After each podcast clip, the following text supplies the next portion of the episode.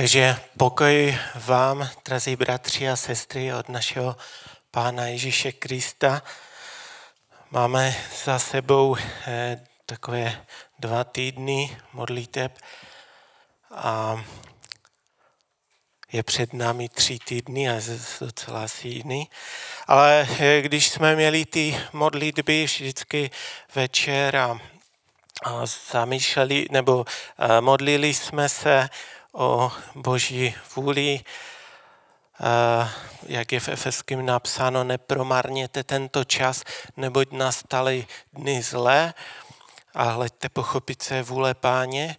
Když jste se jednou připravoval na tyto modlitby, pak jsem si četl i ty odkazy a vlastně našel jsem takový verš z Kazatele 11.1 a 2. Je to opouštění chleba po vodě. A takže tam je napsáno Kazatel 11.1 až 2. Pouštěj svůj chléb po vodě.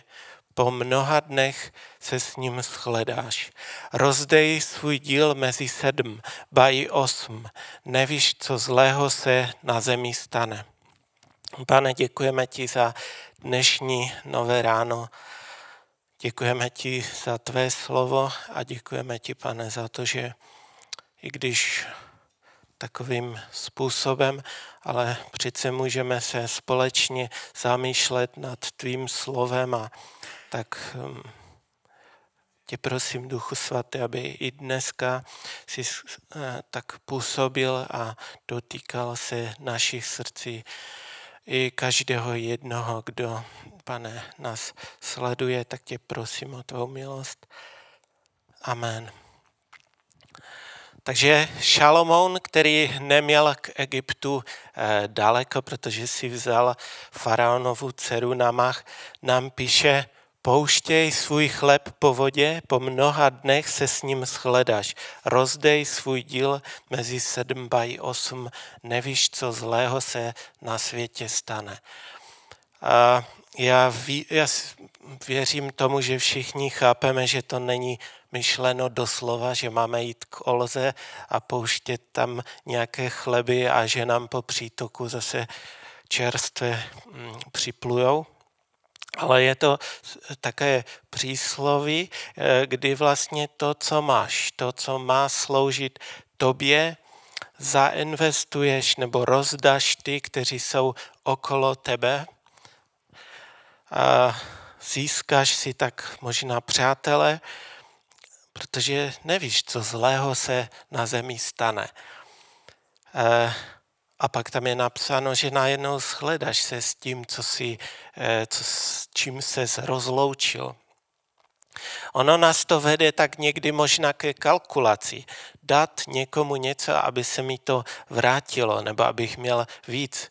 Co zaseješ, to také sklidíš. To je taky Boží zákon a může nás to vyprovokovat k tomu, že budeme dávat, protože chceme získat víc, ale to by byla velmi špatná motivace, špatná investice a špatný taky skutek, protože Pán Ježíš řekl, že když se rozhodneš, že někomu něco dáš, že něco prostě daruješ, takže ani levice by neměla vědět, co činí pravice. Někteří si to vysvětlují, že ta levice jako žena by to se neměla dovědět, ale já si myslím, že je to špatná interpretace textu a není to můj názor. Ale to, co biblisti v tom vidí, nebo s čím to spojují. Máte to ve svých biblích, každý z vás si to může přečíst, máte-li biblii s poznámkami. Ono to vychází z toho, že ten chléb, to slovo, ten hebrejský význam toho označuje zrno. A lze ho také použít jako chléb ve významu. také to, že Šalomón měl blízko do Egypta, tak je to vede k takovému obrazu nebo k praxi egyptské, kterou používali. Víme, že Nil každoročně tak vystoupil z břehu, ale to nebyl jenom Nil, byl to i Jordan, i jiné řeky, jak čteme.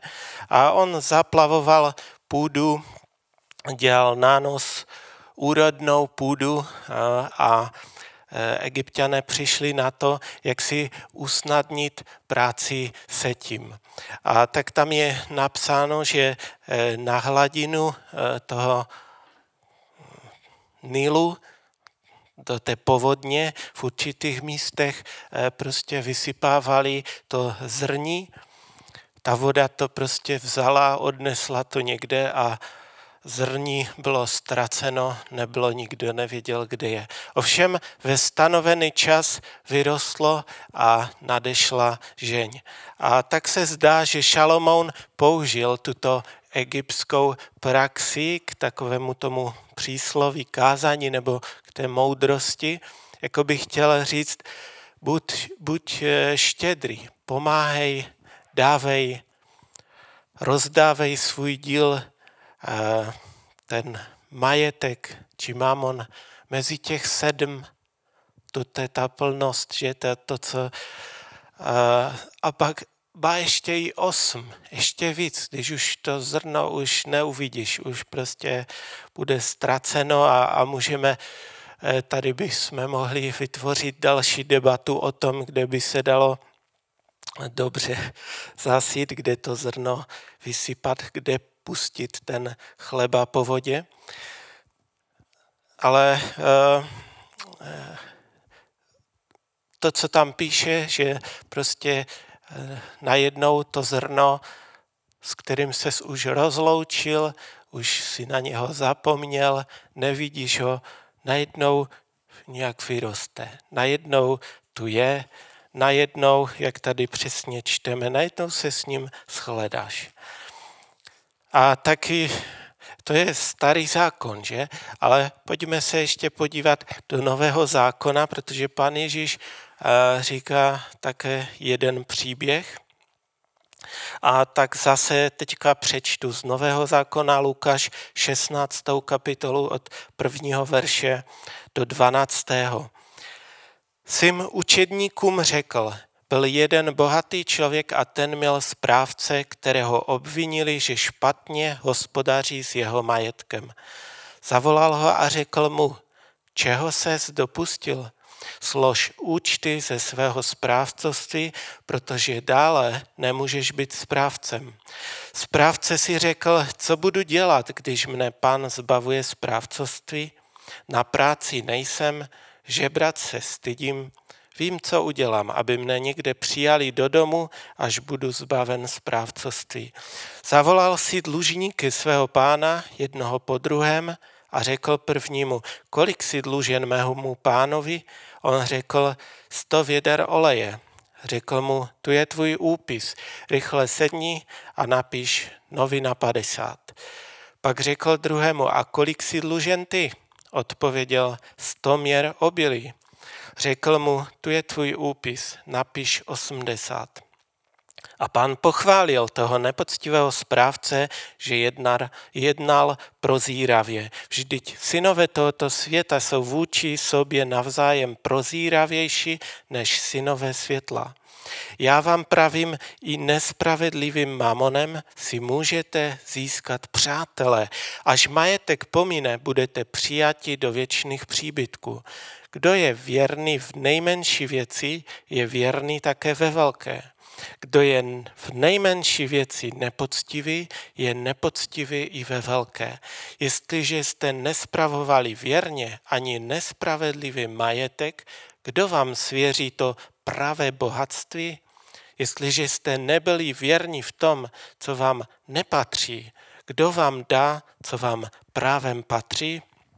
Takže je to příběh o správci, který spravuje majetek svého pána. Takže ne svůj, ale cizí majetek. A jelikož je správcem, pak je to on, kdo má tu pravomoc a rozhoduje o tom, za kolik se bude kupovat, prodávat. No, pán se chodil jenom dívat na zisk, jak mu to roste, ale najednou toho správce obvinili, že špatně hospodaří s majetkem. A bylo to až tak daleko, že pán přišel a řekl, slož účty, ukonči všechny smlouvy a kšefty a tak dál, tu práci převezme někdo jiný. A správce to tak si dal celé dohromady, že na kopání zrovna není. A zavolal vlastně všechny ty dlužníky, odběratele či jiné dodavatele jednoho po druhém, jak je napsáno, a říká, já tady končím v té firmě. A mám ukončit všechny prostě ty kontrakty a kšefty, složit prostě všechny účty. Takže kolik dlužíš ty? A vlastně vzal a posnižoval ty dluhy. A já nevím, jak kdybych byl podnikatel a takového správce bych měl, pak pravděpodobně bych dal asi obvinění na něho. Bych dal nějaké trestní oznámení za ten tunel, který dělá. Ale v našem příběhu on ho pochválil. On jako správce si to mohl dovolit. Navíc v těchto dobách jsem se dočetl v různých výkladech, že když někdo něco takového udělal, pak to znamenalo, že jeho pán je velkorysý. Že při jiní lidé začali toho pána považovat, že to je velkorysý pán. Takže ten správce ponížil dluhy, udělal si přátele a svého pána označil, že to není zlý pán, ale že to je velkorysý pán. A další verš nám říká, že pán onoho správce pochválil. Za co ho pochválil? Za to, že jednal prozíravě, tam je napsáno. To znamená, že si nadělal přátele a zároveň svého pána označil, že to je velkorysý pán, že to je dobrý pán. A pán ho pochválil. To, co si udělal, to si udělal dobře. Mamonem si zajistil přátele sobě, ale i mně, že mi neutečou. A hned ten další verš, to už není to podobenství, ale ta poučka, kterou pan Ježíš z tohoto podobenství vzal a říká, i mamonem, to znamená penězi či majetkem, si můžete získat přátele. I mamonem si můžete získat přátele. Jakoby chtěl podtrhnout, udělej všechno proto, jednej tak prozíravě, aby všude okolo sebe vytvářel přátele. Ať okolo tebe vyrostou ti přátele jak hříby po dešti. Všude, kde se budeš pohybovat, tak ať nemáš rozeštvané dlužníky. On jim nezrušil úplně ten dluh, ale ponížil jim to. A tito lidé pak věděli, i když byli dlužní, věděli, to jsou naši přátelé. No a od 10. verše pan Ježíš hovoří, že kdo je věrný v nejmenší věci, je věrný také ve velké.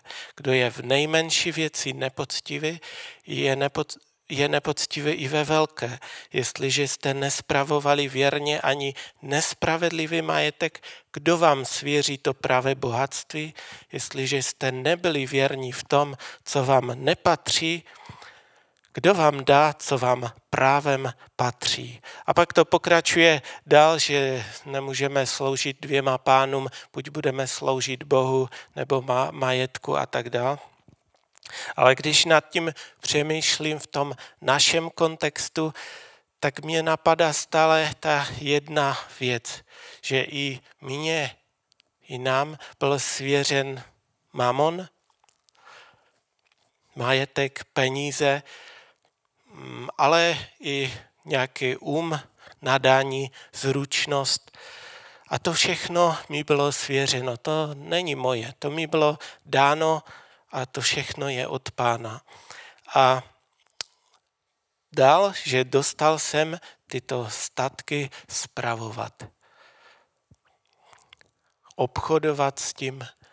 Ono to tak vypadá velmi přízemně a neduchovní, ale ty můžeš třeba své auto prodat někomu, který prostě s ním ani možná nedojede domů a bude na tebe naštvaný a ty budeš prostě držet v ruce balík peněz a budeš to považovat za obrovský kšeft. Dostal jsem možnost tyto statky spravovat a já bych tyto statky spravoval tak, že ten druhý, aby se mu dostalo čím jak nejméně a mně čím jak nejvíce. A řeknu si, přece to patří mému Pánu, přece dám větší desátky. A tu může přijít obvinění, špatně hospodaří s majetkem. Takové jednání se tomu Pánu nelíbilo.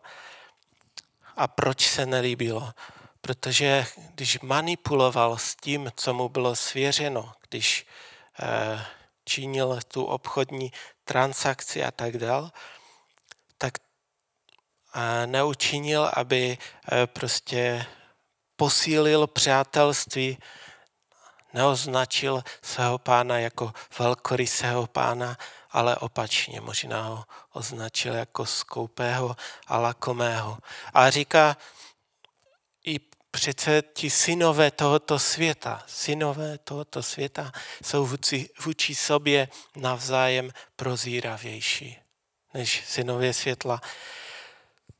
A když přijdeš v tomto světě do obchodu nakupovat a když někdo dobře umí marketing a zná psychologie prodeje, pak ty máš pocit, že to je tvůj bratr a že ti chce pomoct strašně. Je prostě prozíravý. A všimněme si, že ten správce v tom podobenství, on hned věděl, jak má postupovat, jak má jednat,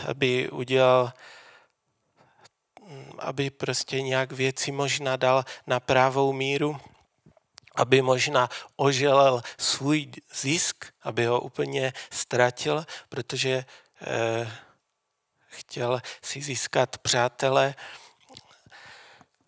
chtěl, aby mu něco zůstalo. Takže i když teďka všechno, dejme tomu, oželel, tak věděl, že když ho propustí, tak nebude muset žebrat.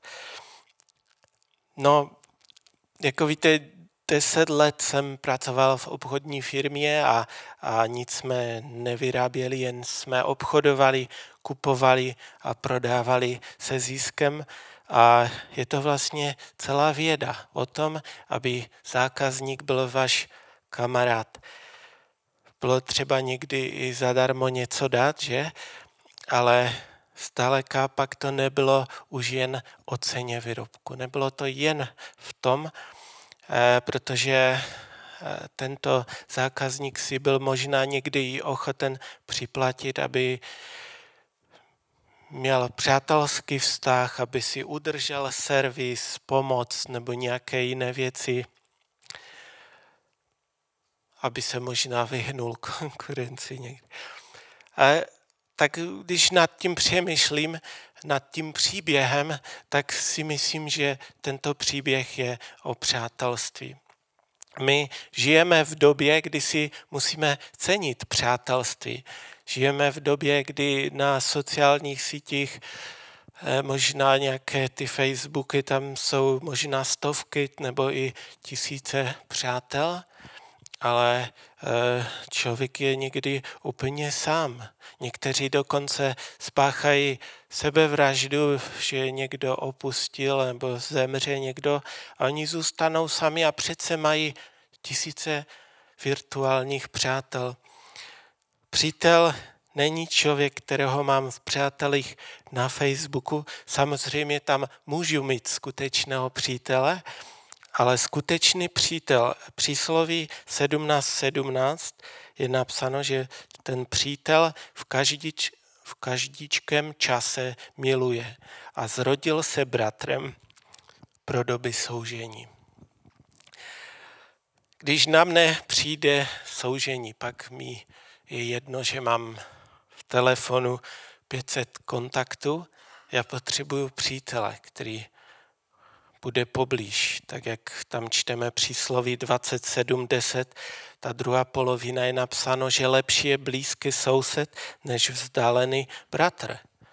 No tak to je. A tak se vymyslel takovou pravdu, že lepší je mít jednoho skutečného přítele, skutečného, než stovky virtuálních. Lépe je plakat a radovat se s přítelem v nějaké dřevěnce, než být samotný v době soužení na nějakém zámku. A my víme, že bez obecenství také není přátelství, to jsme už slyšeli. A teď ještě přečtu přísloví 18:24. Přátelit se s kdekým je ke škodě, kdo však miluje, přilne víc než bratr. A přísloví 22:11. Kdo miluje čistotu srdce a má ušlechtilé rty, tomu bude přítelem i král. Takže zase nám Šalomón tady tvrdí, že přátelit se úplně se všemi, to nemusí být jako úplně super, ale s kým se přátelit. A ta odpověď je, že ten, kdo miluje, kdo má ušlechtilé rty, kdo miluje čistotu srdce, kdo má takovýto charakter, pak tam je napsáno, že i král by se chtěl s takovým přátelit. Ušlechtilé rty, láska, čistota, srdce. A tak to je, když k někomu bys šel na návštěvu a ještě před vchodem bys na něčem uklouzla a doma se pak dozvíš samé nějaké pomluvy, co tam, kdo tam a dozvíš se, že prostě dotyčný vlastně neřeší nějakou čistotu srdce a má radost z kdejaké špatnosti a podrazu. Už nyní víš, že teďka o tobě vymýšlí nějaký příběh, pak půjdeš domů zbitý jak pes a nevím, jako vy, ale já moc takovou návštěvu pak nějak radši bych tam nešel, že po druhé, nebo se nějak vyhnu. Ale jestliže jsi nějaký taky zbitý a procházíš nějakým údolím a přijdeš k někomu, kde víš, že si neuděláš trapas, že tě prostě vyslechnou, že tě milujou, že dbají o čistotu srdce, že jejich rty jsou ušlechtilé. A ty si tam tak odpočíneš a prostě tak si potěšený a povzbuzený a jdeš domů, jako by si lítal a bylo by ti tak, a je ti tak fajně. Je to taková reakce řetězová, kdy jeden druhému něco doporučí, řekne a pak to jde dál. Je to se vším. Možná tak řeknu, že mě před nějakou dobou začalo bolet v zádech a měli jsme jet do Šluknova, tak jsem věděl, že bych tam moc nepomohl, tak byl jsem jí. Modlili jsme se a byl jsem jí u doktora, tam mi píchala do toho, tabletky mi dala, ale to jaksi ne to. A pak Peťa říkal, kup si také tabletky a zkus to, mi to pomohlo. A já jsem to zkusila, mě to fakt jaksi pomohlo, nebo nevím, jestli tabletky nebo modlitby a zrovna jak tak, ale... A pak jsem přišel do práce a Maruška se mi zeptala, jak mi je. A říkám, no je mi lépe, mě to nějak pomohlo. No na druhý den jsem se dozvěděl, že ona si tež koupila tabletky. Kdyby mi na začátku někdo řekl, to nezkoušej, to tě skoro zabije. Já jsem to zkoušel a někdo jiný třeba má tu zkušenost. To je nějaké divné. Tak by asi člověk, asi bych těžko zkoušel, jestli to přežiju, že? A podobně to je ve všem, podobně to je i ve vztazích. A když my budeme hovořit o té své zkušenosti, že tam a tam tato babička, tento manželský pár, tam si dovedu s nima probrat všechny radosti, strasti, tím je milují, tam je dobře. No tomu se říká přítel, když ty rty jsou ušlechtilé, srdce miluje čistotu, když je to člověk, který miluje lidi, miluje Krista. A je také přísloví, že vrána k vráně sedá, že ti, co jsou stejného DNA, ti si k sobě přisednou. A samozřejmě, že jsou i přátelé, kteří vůbec nemají ušlechtilé rty, milují nečistotu, líbují si v hříchu, prostě nenávidí stejného člověka a to je spojuje a jsou v uvozovkách takový přátelé, jako například v Lukáši 23:12 čteme, že toho dne se Herodes a Pilát stali přáteli, předtím totiž bylo mezi nimi nepřátelství. Herodes a Pilát se nesnášeli a házeli si klacky pod nohy a tak dál, ale když měli společného nepřítele, pana Ježíše, tak v ten den to byli přátelé. Ale od takového přátelství nemůžeme očekávat pozitiva. Je to docela jiné DNA. My máme to DNA od Krista, proto se učme od Krista, tak jak on miluje. A k tomu se ještě vrátíme. Ale ten náš nepoctivý správce z našeho příběhu, ten možná napravil to, co dělal špatně, vyvinul aktivitu z té své strany, aby ti jeho dlužníci byli jeho přátelé, aby jeho pán by bylo zřejmé, že prostě je velkorysý. Takže vyvinul, něco udělal, že nesedl si doma a řekl, já už fakt na všechny kašlu, protože mě zavrhli z práce, mě vyhodí a teďka mě ještě ti dlužníci přijdou tady ubít nebo něco. Ale on je pozval k sobě, on jednal.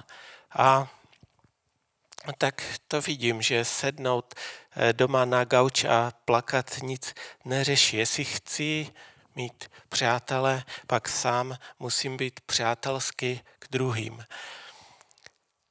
Můžu být v mega sboru nějakém, můžu mít okolo sebe množství lidí a v práci kamarády. A oni mě můžou dokonce vyslechnout, můžu se s nimi cítit dobře, ale pouze láska a ta čistota srdce to rozjede, jak kdyby celý ten proces, kdy prostě budeš i přínosem pro druhé, budeš tím, že ta láska v tobě začne pracovat. Možná, že i ten mamon použiješ k tomu. Takový jednoduchý recept. Láska a čisté srdce. 1. Timoteovi 1:5 to říká, že cílem našeho vyučování je láska z čistého srdce, z dobrého svědomí a z upřímné víry. Takže tu jsme zase u toho, je to taková ta praktická láska. Ale hlavně, co je potřeba se přátelit s panem Ježíšem, tak jak jsme už to slyšeli před nějakou dobou v kázání, že Abraham, tak to bylo o Abrahamovi řečeno, že se stal Božím přítelem a Když my to tak uděláme, pak budeme mít mnoho přátel, protože křesťané jsou lidé, kteří milují druhé, kterých přátelství tak srší, radují se, potěšují druhé, povzbuzují. Křesťan to není odjištěný granát nebo nějaká mina, kolem které musíme tak potichu a pomalu a svatě chodit, protože když nastane nějaký otřes, tak to prostě střelí a někomu urve ruku, někomu nohu. Takový není křesťan. Křesťané jsou lidé, kteří si vytvářejí přátelství i při těch otřesech. A právě taková ta bída, soužení, možná i koronavirus, naše přátelství jen prověřují, utužují. Přátelství se někdy staví roky a dá se to hodit, zrušit za 5 minut. A tak je potřeba, věřím, žít tak, aby z našich přátel se nestali nepřátelé, abychom si udrželi přátelství a naopak z těch, kteří jsou nepřátelé, se stali mí přátelé. A v tom i zprává ten mamon, že písmo říká, že kdo v té nejmenší věci je věrný, kdo v té nejmenší věci je poctivý.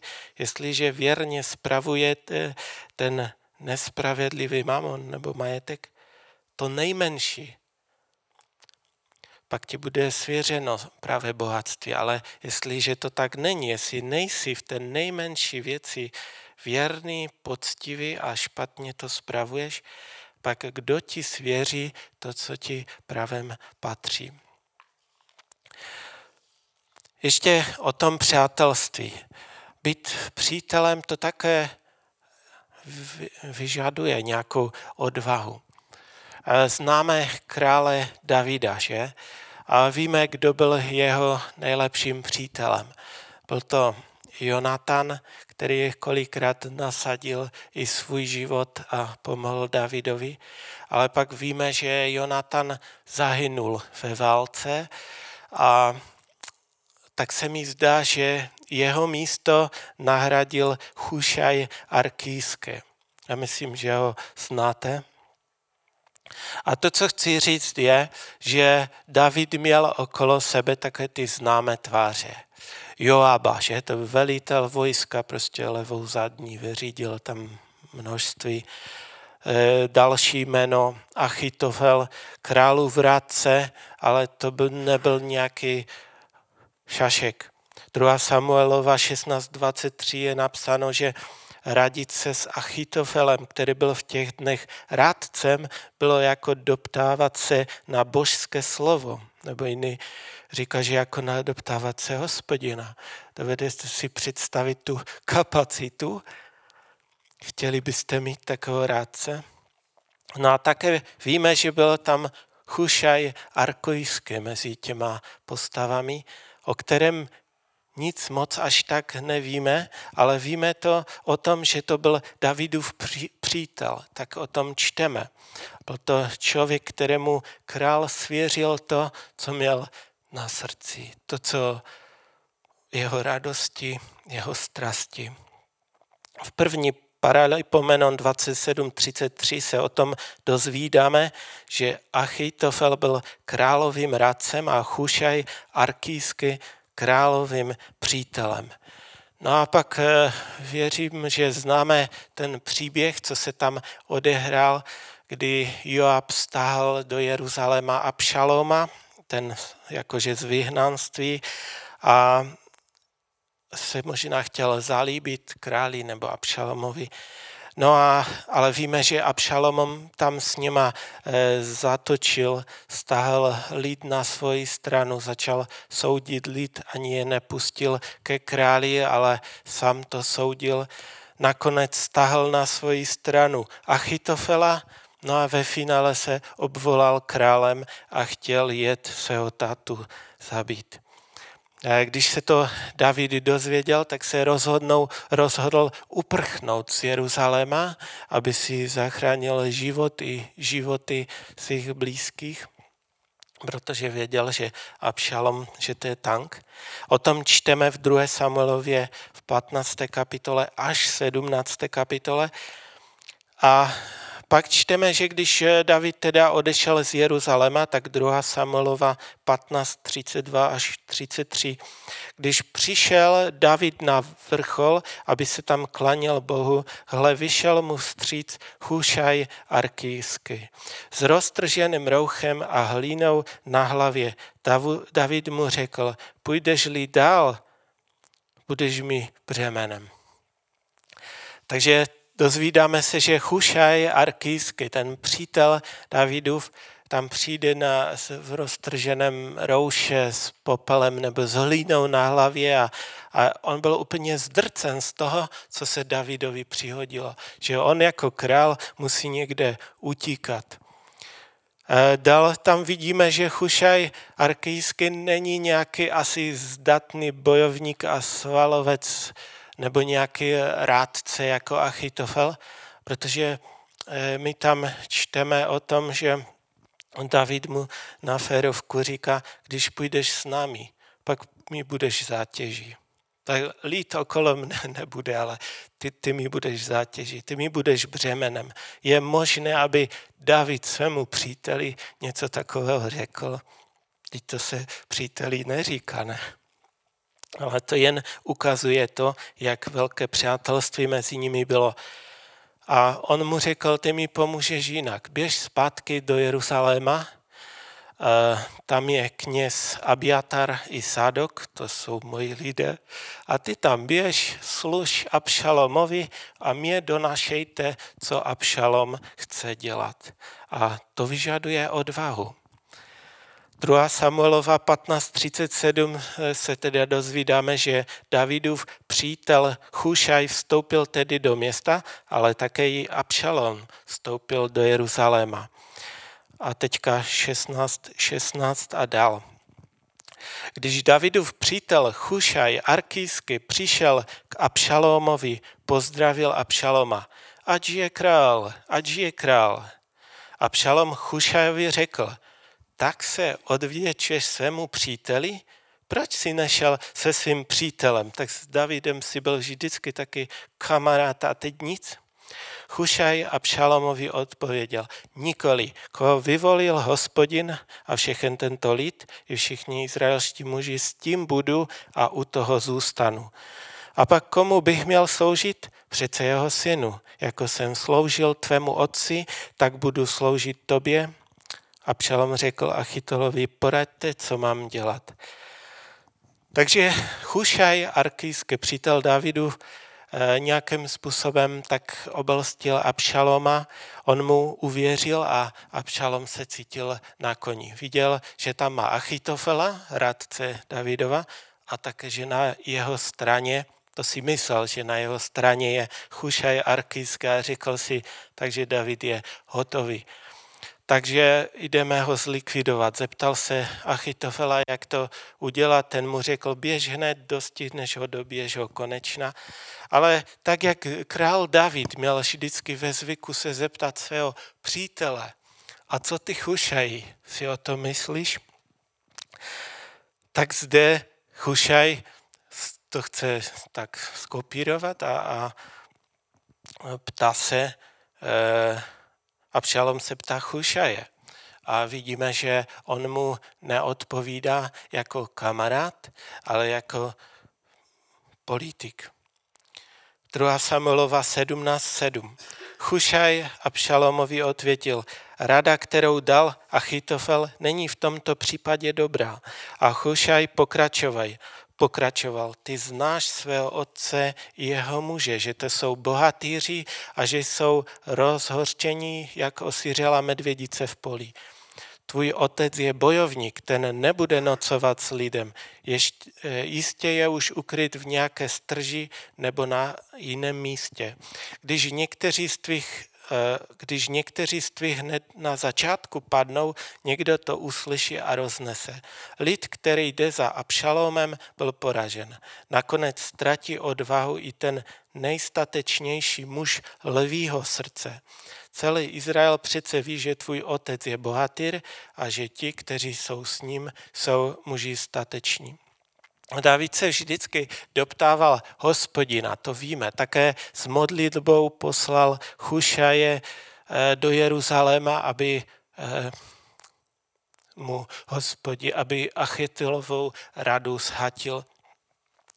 Ale je nějak zřejmé, že David dával na hlas svého nejlepšího přítele Chušaje a nyní Abšalom se to snaží skopírovat.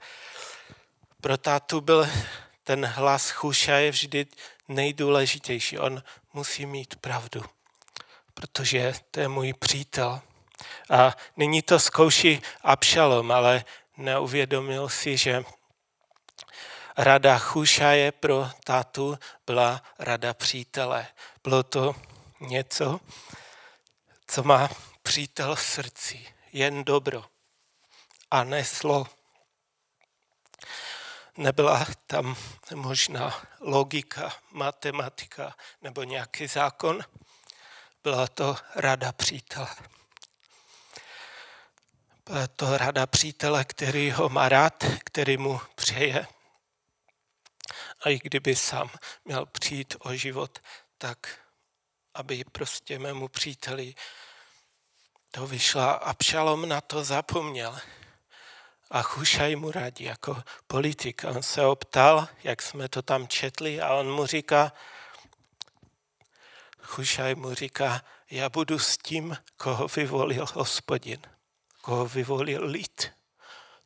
U toho budu. Mu to normálně tak do očí řekl. Ale pak mu řekl, a komu budu sloužit? Tobě, jeho synu, komu bych měl sloužit? A vidím v tom, že už se naučil věci nějaké, Chušaj. V Davidově království to vypadalo, že Chušaj je nejchytřejší z chytrých a nejlepší z nejlepších. Ale to bylo když se na to dívali druzí. Pravda byla taková, že Chušaj byl královým přítelem. A takže vidíme, že vidíme tady člověka, který není ani nějaký bohatr, není nějaký zdatný lezec, který by s Davidem tam běhal po horách, jelikož mu David sám říká, budeš mým břemenem, ale je to Chušaj, který byl schopný, jako možná jediný, zachránit Davida a pomoct mu. Řeknu to ještě jednou tak obzvlášť silně. Davida nezachránil ani Achitofel, který dával takové rady, že to bylo jak od Hospodina. Ani Joab, který levou zadní vybil tam všechno možné. Zachránil ho Chušaj, který nebyl ani v jedné, ani v druhé kategorii přeborník, ale byl Davidovým přítelem. A to je kategorie nad všechny, nad tyto. Když bylo všechno dobře, no to se Davidovi kláněli všichni. Ale když se situace změnila a David bojuje o život, tak ani ten chytrý, ani zdatný, no jeho přítel mu dal život. A proto se také říká, že přítele poznáš v nouzi. Ne tehdy, když se všichni ti klání a všichni budou, když všichni budou s tebou, to i nepřítel bude za tebou. Ale když se shromáždění rozdělí, tak zůstaneš ty, tak se pak ukáže, kdo je kdo. A ty zjistíš, že ten tvůj přítel, to je ten, který byl s tebou, který procházel s tebou souženími a nenechal tě v tom, že to je člověk, který snáší ve svůj neprospěch, aby ty měl prospěch. Bude to člověk, který tě miluje, který dává svůj život za tebe. Když jsi ho zklamal, tak on ti to nevrátil, ale on ti odpustil. Bude to člověk, který nepočítá křivdu, nevystřelí na tebe jako granát. Je jedno, jestli tě správně nebo nesprávně pochopil. On nebude dělat křik. Možná v jedné či druhé věci. Není státný. Nebo já levý, jak se říká. V mnohých věcech vidíš, že ti bude přítěží nebo nějakým břemenem. Proto tu nějakých věcí nemontuješ, ale on je v kategorii přítel. A protože je v kategorii přítel, pak ty mu můžeš věřit, můžeš se na něho spolehnout, můžeš ho poslat do Jeruzaléma jako David a budeš vědět, že on tě tam nesklame. Bude to člověk, který má Kristovu lásku. Na jeho tváři je odlesk Kristův, má Krista, má čisté srdce, má ušlechtilé rty.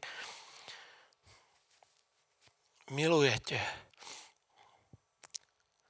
To je skoro, jako bych hovořil o mé ženě. Je to tak. Ale hovořím o příteli. A Šalomón říká, že je přátelice s kdekým. A to bývá někdy ke škodě, že? Tam jsme to četli. A proč? Protože 1. Korinským 15:33 říká, neklamte se, špatná společnost kazí dobré mravy. A přísloví 13:21, hříšníky stíhá zlo, kdežto spravedlivým je odplatou dobro. Takže s kým se přátelíš, takovým se stáváš, je? To známe. A proto dobrý přítel tě bude táhnout k lepšímu, špatný tě bude tahat ke dnu, k horšímu. A někdy je lepší ukončit nějaké nějaké společenství s takovými lidmi, aby tě pak nestíhalo zlo, jak tu je napsáno.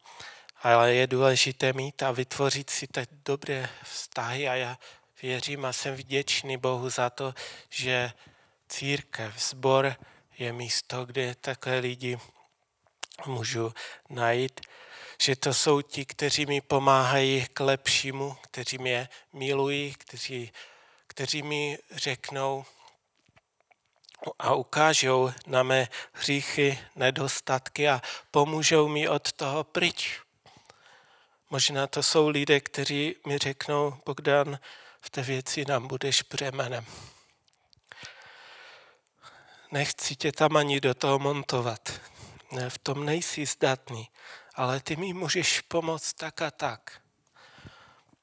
Protože tak to dělají přátelé.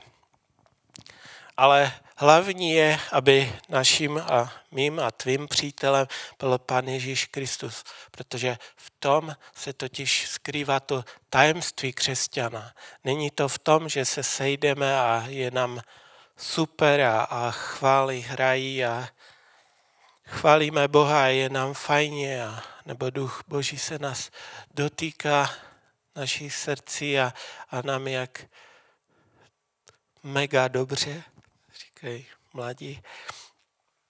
Ale je to v tomto tajemství, když procházíme zkouškou, či utrpením, či soužením, tak jak David říká, nestratím se, protože se mnou si ty a myslí tím Hospodina, toho největšího a nejlepšího přítele. Pán Ježíš Kristus je ten nejlepší, největší přítel, největší, všemocný, vševědoucí, nejsilnější vítěz, Pán Pánu, Král Králu. Život nám dává jistotu života. Máme všechno v něm. On zůstává věrný. U Pána Ježíše není třeba přemýšlet, jaké s námi má záměry, protože on nás nikdy nepodvede a nikdy nás nesklame. I když v ten moment se nám zdá, že to je propast, proč nemohl zabránit nějaké situaci, on s námi má myšlení o pokoji a chce nám dát naději do budoucna. Takový je náš Pán, to je náš přítel.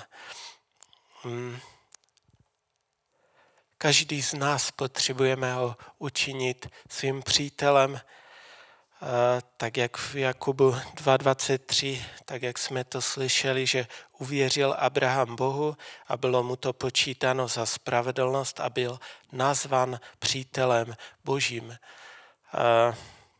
No, nebudeme se do toho příběhu se zamýšlet, ale neměli pak mu Bůh svěřoval to, co má na srdci, a my jsme to už tady jednou slyšeli. Teď ještě na závěr přečtu Jan 15, 13 až 15. Nikdo nemá větší lásku než ten, kdo položí život za své přátele. Vy jste moji přátele, činíte-li, co vám přikazuji.